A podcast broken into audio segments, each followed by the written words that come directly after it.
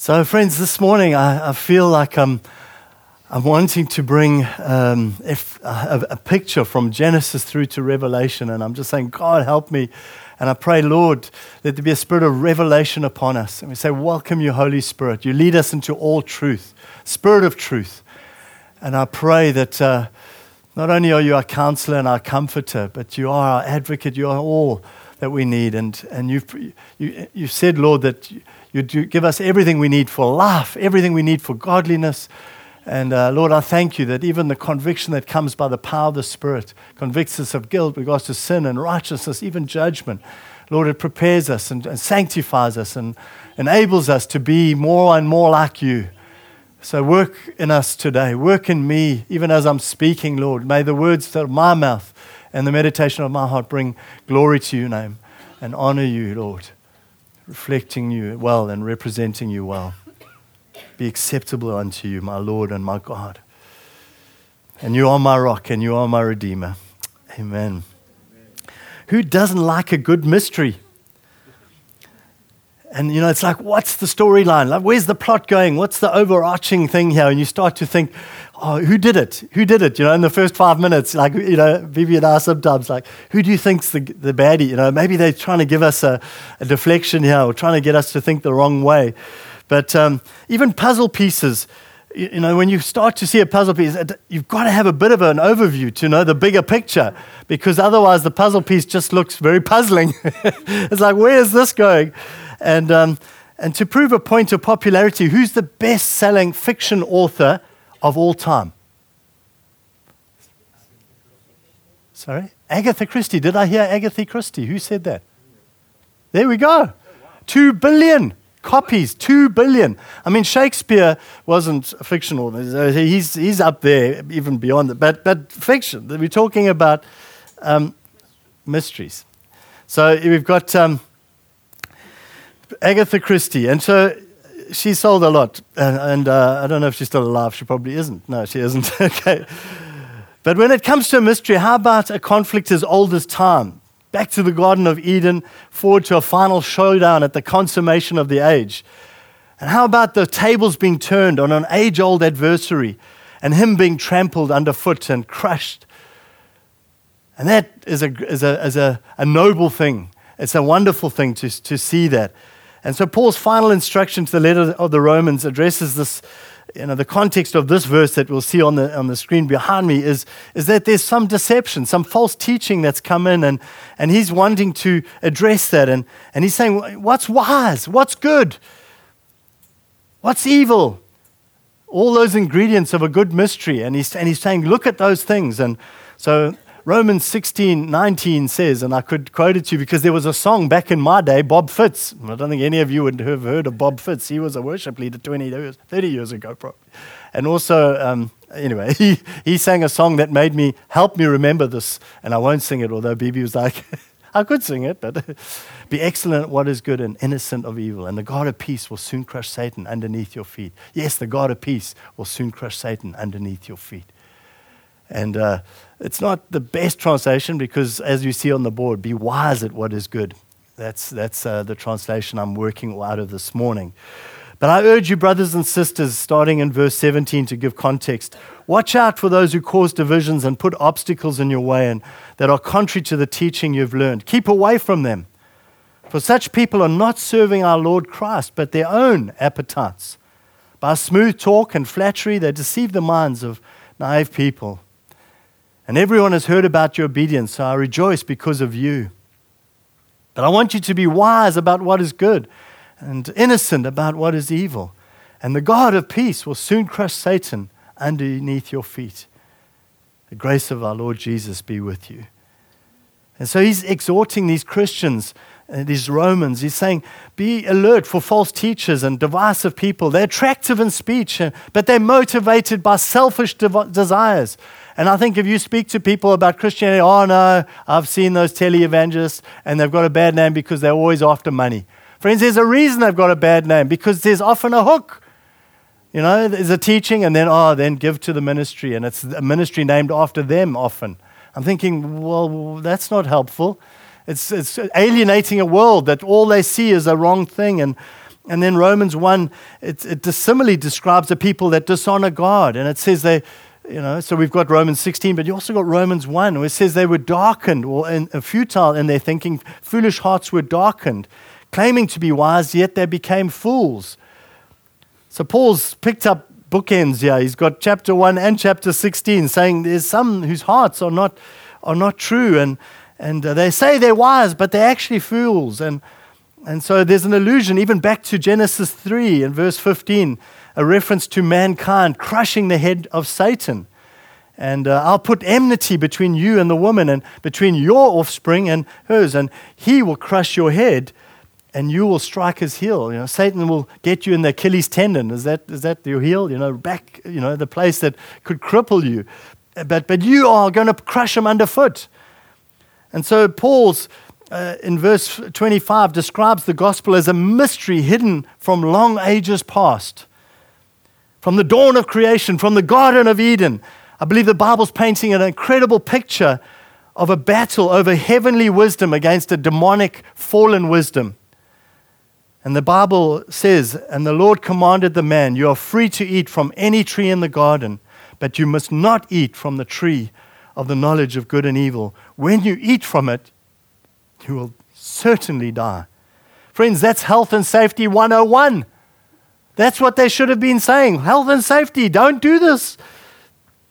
We're told in Proverbs, experiencing the fear of the Lord is wisdom, or the beginning of wisdom. And that, while, and that gained by disobedience is slavery and death.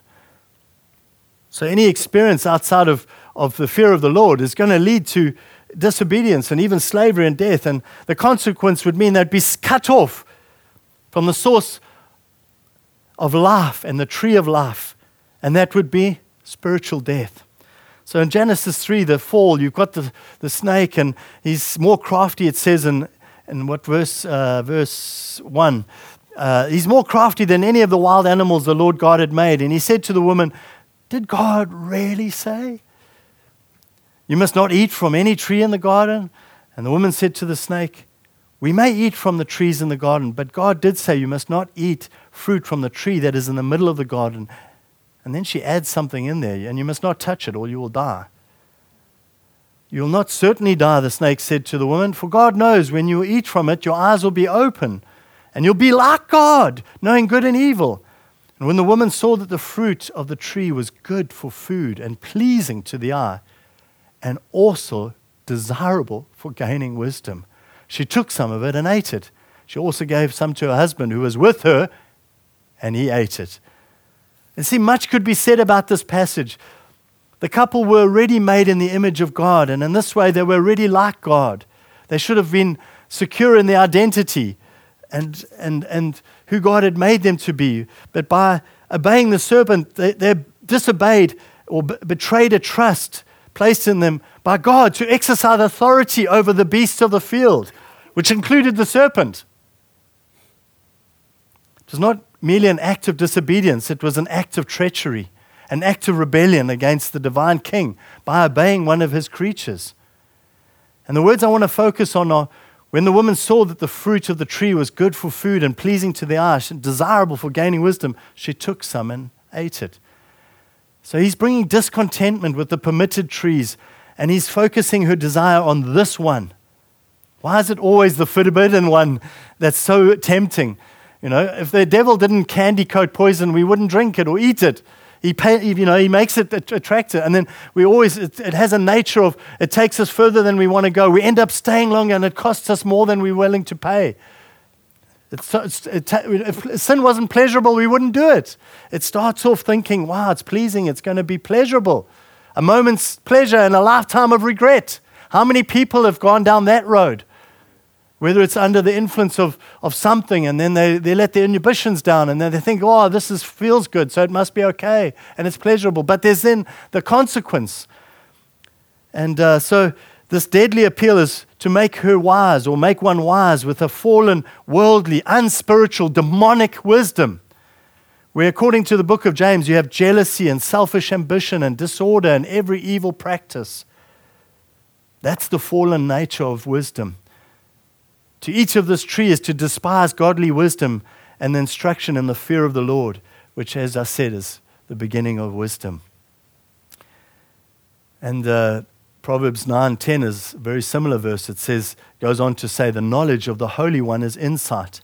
So the key to unlocking the mystery of the ages, you've got to ask, I wish I had a big key here. I meant to find a, a big key, because keys can open massive doors and, and open mysteries and, and even small boxes, you know. Keys unlock things. And so it's, it's some of this that I'm wanting to bring this morning is you've got to ask the question, what's the Holy One like? In the same passage in the book of James, he contrasts heavenly wisdom with wisdom from above. And so he says, Who is wise and understanding among you? Let them, if you go back, uh, I think, yeah, who is wise and understanding among you? Let them show it by their good life, by deeds done in humility that comes from wisdom. But the wisdom that comes from heaven is, first of all, pure, then peace loving, considerate, submissive, full of mercy and good fruit, impartial and sincere. Peacemakers who sow in peace reap a harvest of righteousness. That's godly wisdom. It's just a beautiful picture of it. And so, as I go through this narrative this morning, it might be a lot of scripture, but friends, I'm trying to paint a picture. And, and uh, I remember, you know, some messages can leave their mark on your life and you can remember them as if they were yesterday. And this message probably came to me more than 30 years ago through a man who tried to make sense of suffering and he studied the scriptures. His name was Dr. Graham Cato. And he was part of uh, our church had a leadership training school, and we imported a lot of le- uh, training materials, and they gave their, their materials to us. And, and he came and ministered this word, and he had spent, as I say, nine or whatever, ten months finding the truth in, in this uh, picture that I'm trying to paint this morning. And so the back, if the backstory to the fall in the Garden of Eden is, is the following passage in Isaiah 14, and, and it's verse 12 to 15. How you have fallen from heaven, morning star, son of the dawn. You've been cast down to the earth, you who once laid low the nations. You said in your heart, I will ascend to the heavens. I will raise my throne above the stars of God. I will sit enthroned on the Mount of Assembly on the utmost heights of Mount Zaphon. I will ascend above the tops of the clouds. I will make myself like the Most High. But you are brought down to the realm of the dead, to the depths of the pit.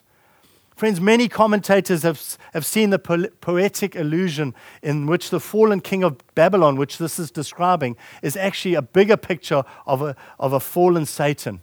It's likened to a fallen Satan. So you've got, yes, the king of Babylon who's ex- got judgment on over his life, but you've also got a picture of, of the, the son of, what is it? The son, it says there, describes him as as the one who's laid low the nations. And, but the I wills, it comes through so strongly. I will, I will. I look at the word pride and the little letter I in the center of the word pride. And even the little letter I in the center of the word sin is, is the issue here. It's, it's the I will, I will, I will, I will. I will do it my way. I did it my way. That's the center of, of, of the problem. My will above God's will. And uh, putting my wisdom above the world, or the, uh, obviously the, the one who is God. And so that picture there, I don't know how you picture Satan and, and his fall, but there's beauty, but there's also strength, but it's a, it's a fallen, you know, it's something that, that has cast down. And so if I look at the Ezekiel passage now, and there'll be another pa- uh, picture that may try and, try and depict that, because here's the description in Ezekiel chapter 28, verse 12 to 17. Son of man, take up a lament concerning the king of Tyre. So now we've moved away from the king of Babylon to the king of Tyre, and say to him, This is what the sovereign Lord says You were the seal of perfection, full of wisdom, and perfect in beauty. You were in Eden, the garden of God. Every precious stone adorned you carnelian, chrysolite, and emerald, topaz, onyx, and jasper, lapis lazuli, uh, turquoise, and beryl. Your settings and mountings were made of gold. On the day you were created, they were prepared. You were anointed as a guardian cherub, for so I ordained you. You were on the holy mount of God, and you walked among the fiery stones. You were blameless in all your ways from the day you were created till wickedness was found in you. Through your widespread trade, you were filled with violence and you sinned. So I drove you in disgrace from the mount of God, and I expelled you, guardian cherub, from among the fiery stones. Your heart became proud on account of your beauty, and you corrupted your wisdom because of your splendor. So I threw you to the earth, and I made a spectacle of you before kings. Does it sound familiar? Many would see Ezekiel likening the downfall of this proud king of Tyre to the fall and curse on Satan. We see beauty and we see splendor and we see exaltation, self exaltation, pride and a selfish ambition to make himself like the Most High. The tragic consequence, and you're corrupted your wisdom because of your splendor. So I threw you to the earth. And we know from Scripture that pride comes before a fall. And I can imagine Satan's fallen wisdom being the, that, that the power sh- should rule. Those with power and authority should rule over the weak. Those with splendor and beauty and eloquence and, and charisma and whatever should, should be elevated. Not this dust creature, this dust made of man, creature of man, or creation of you know, God, but, but, but a dust man. Why would God lay aside his majesty and his creative spoken word. And why would he get down and dirty and, and his hands being like a potter, a sculptor? And then why would he even go a step further and give this intimate kiss of, of life and breath of life into this handiwork? And so, if you look at that picture of the, the dust creature, why would he lower himself down to that and kiss that on the mouth and breathe a breath of life into that dust, dirt, lowly being?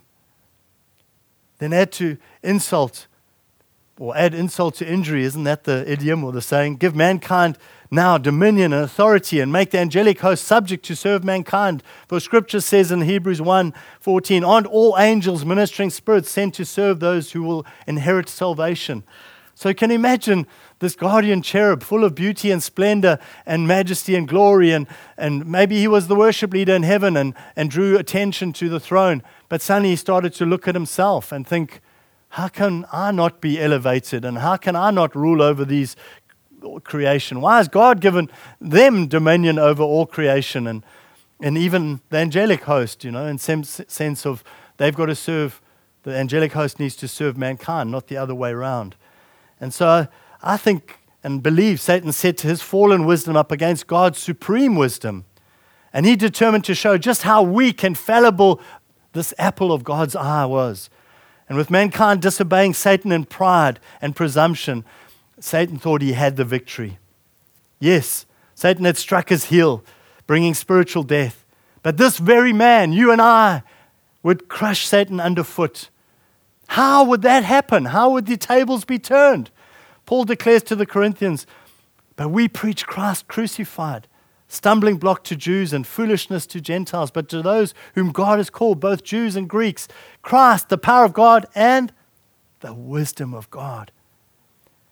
Christ, the power of God and the wisdom of God. I think we're in 1 Corinthians 1, verse 23. If, uh, did I have that scripture up? There we go. So if you go into verse 24, you'll see Christ, the power of God and the wisdom of God. The next verse. Christ Jesus, who's become for us the wisdom from God. That is our righteousness, holiness, and redemption. Jesus is the wisdom of, from God. Wisdom personified. Jesus is the wisdom. If you want to know wisdom, look to Jesus. He is wisdom, the wisdom of God. And that's why it's Wisdom 101. We talked about Health and Safety 101. Now God's saying Wisdom 101. And so, uh, do nothing out of selfish ambition or vain conceit. Rather, in humility, value others above yourselves. Friends, this passage is the pivotal passage for this morning because we see in it the wisdom of God. In humility, value others above yourselves, not looking to your own interests, but each of you to the interests of others in your relationships with one another, have the same mindset as, as Christ Jesus, who, being in very nature God, did not consider equality with God something to be used to his own advantage. Does that sound familiar back to, Janet, or back to Isaiah and Ezekiel?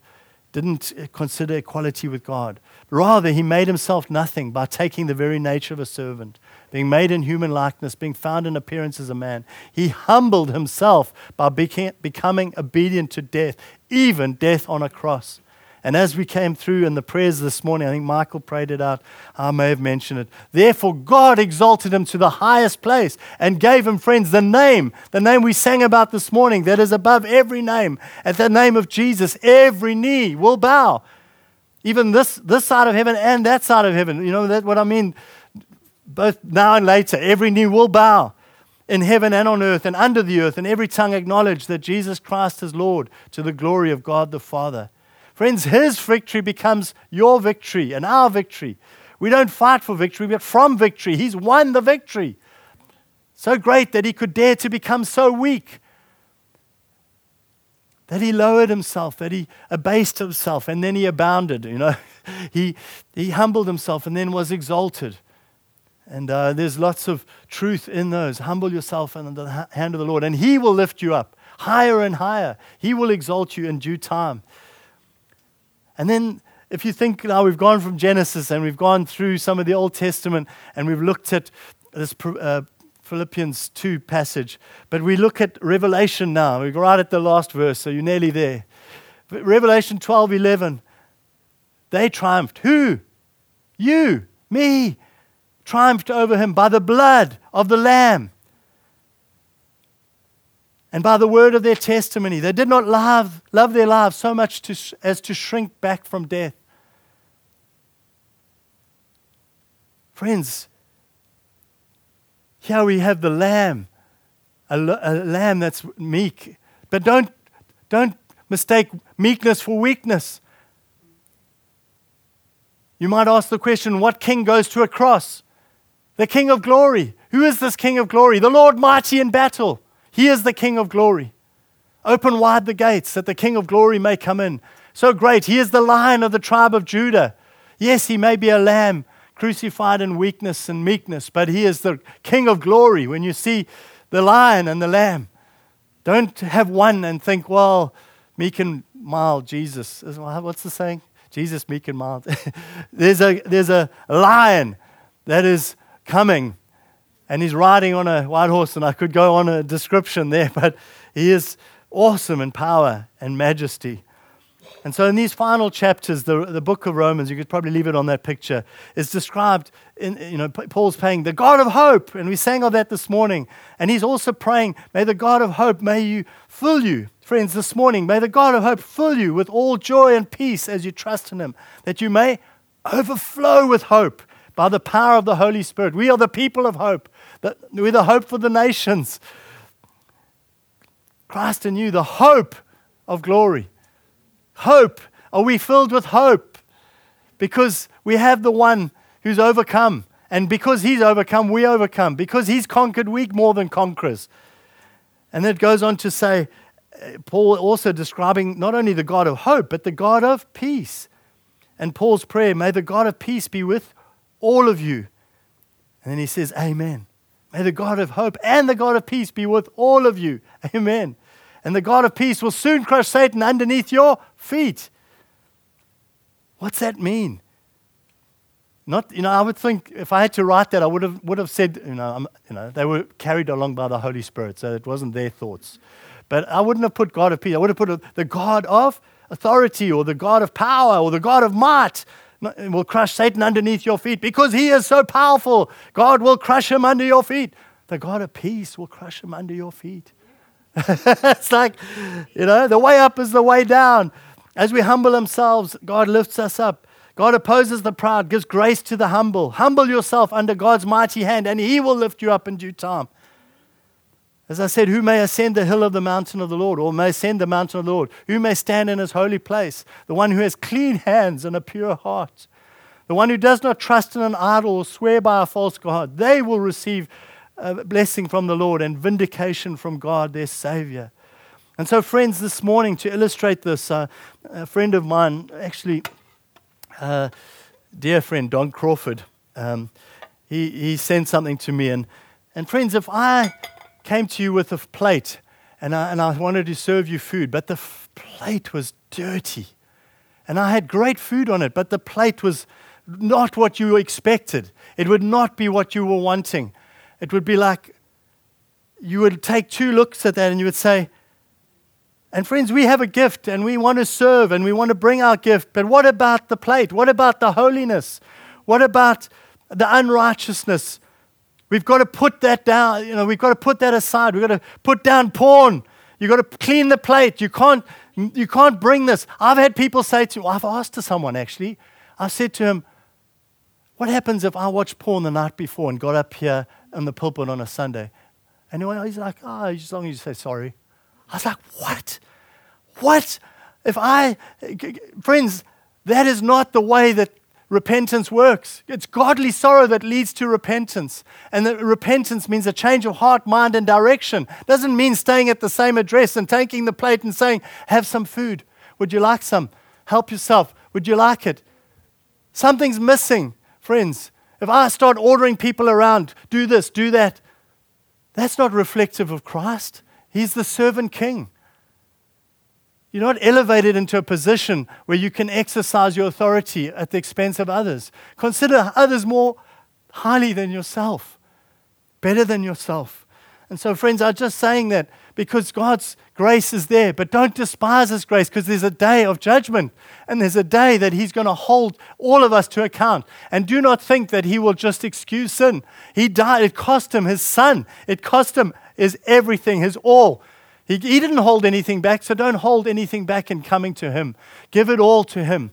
If you need to cut off your arm, as Donna said in that movie, 127 Hours, do, deal radically with sin. Kill sin before it kills you. Kill whatever's crippling you, friends, spiritually.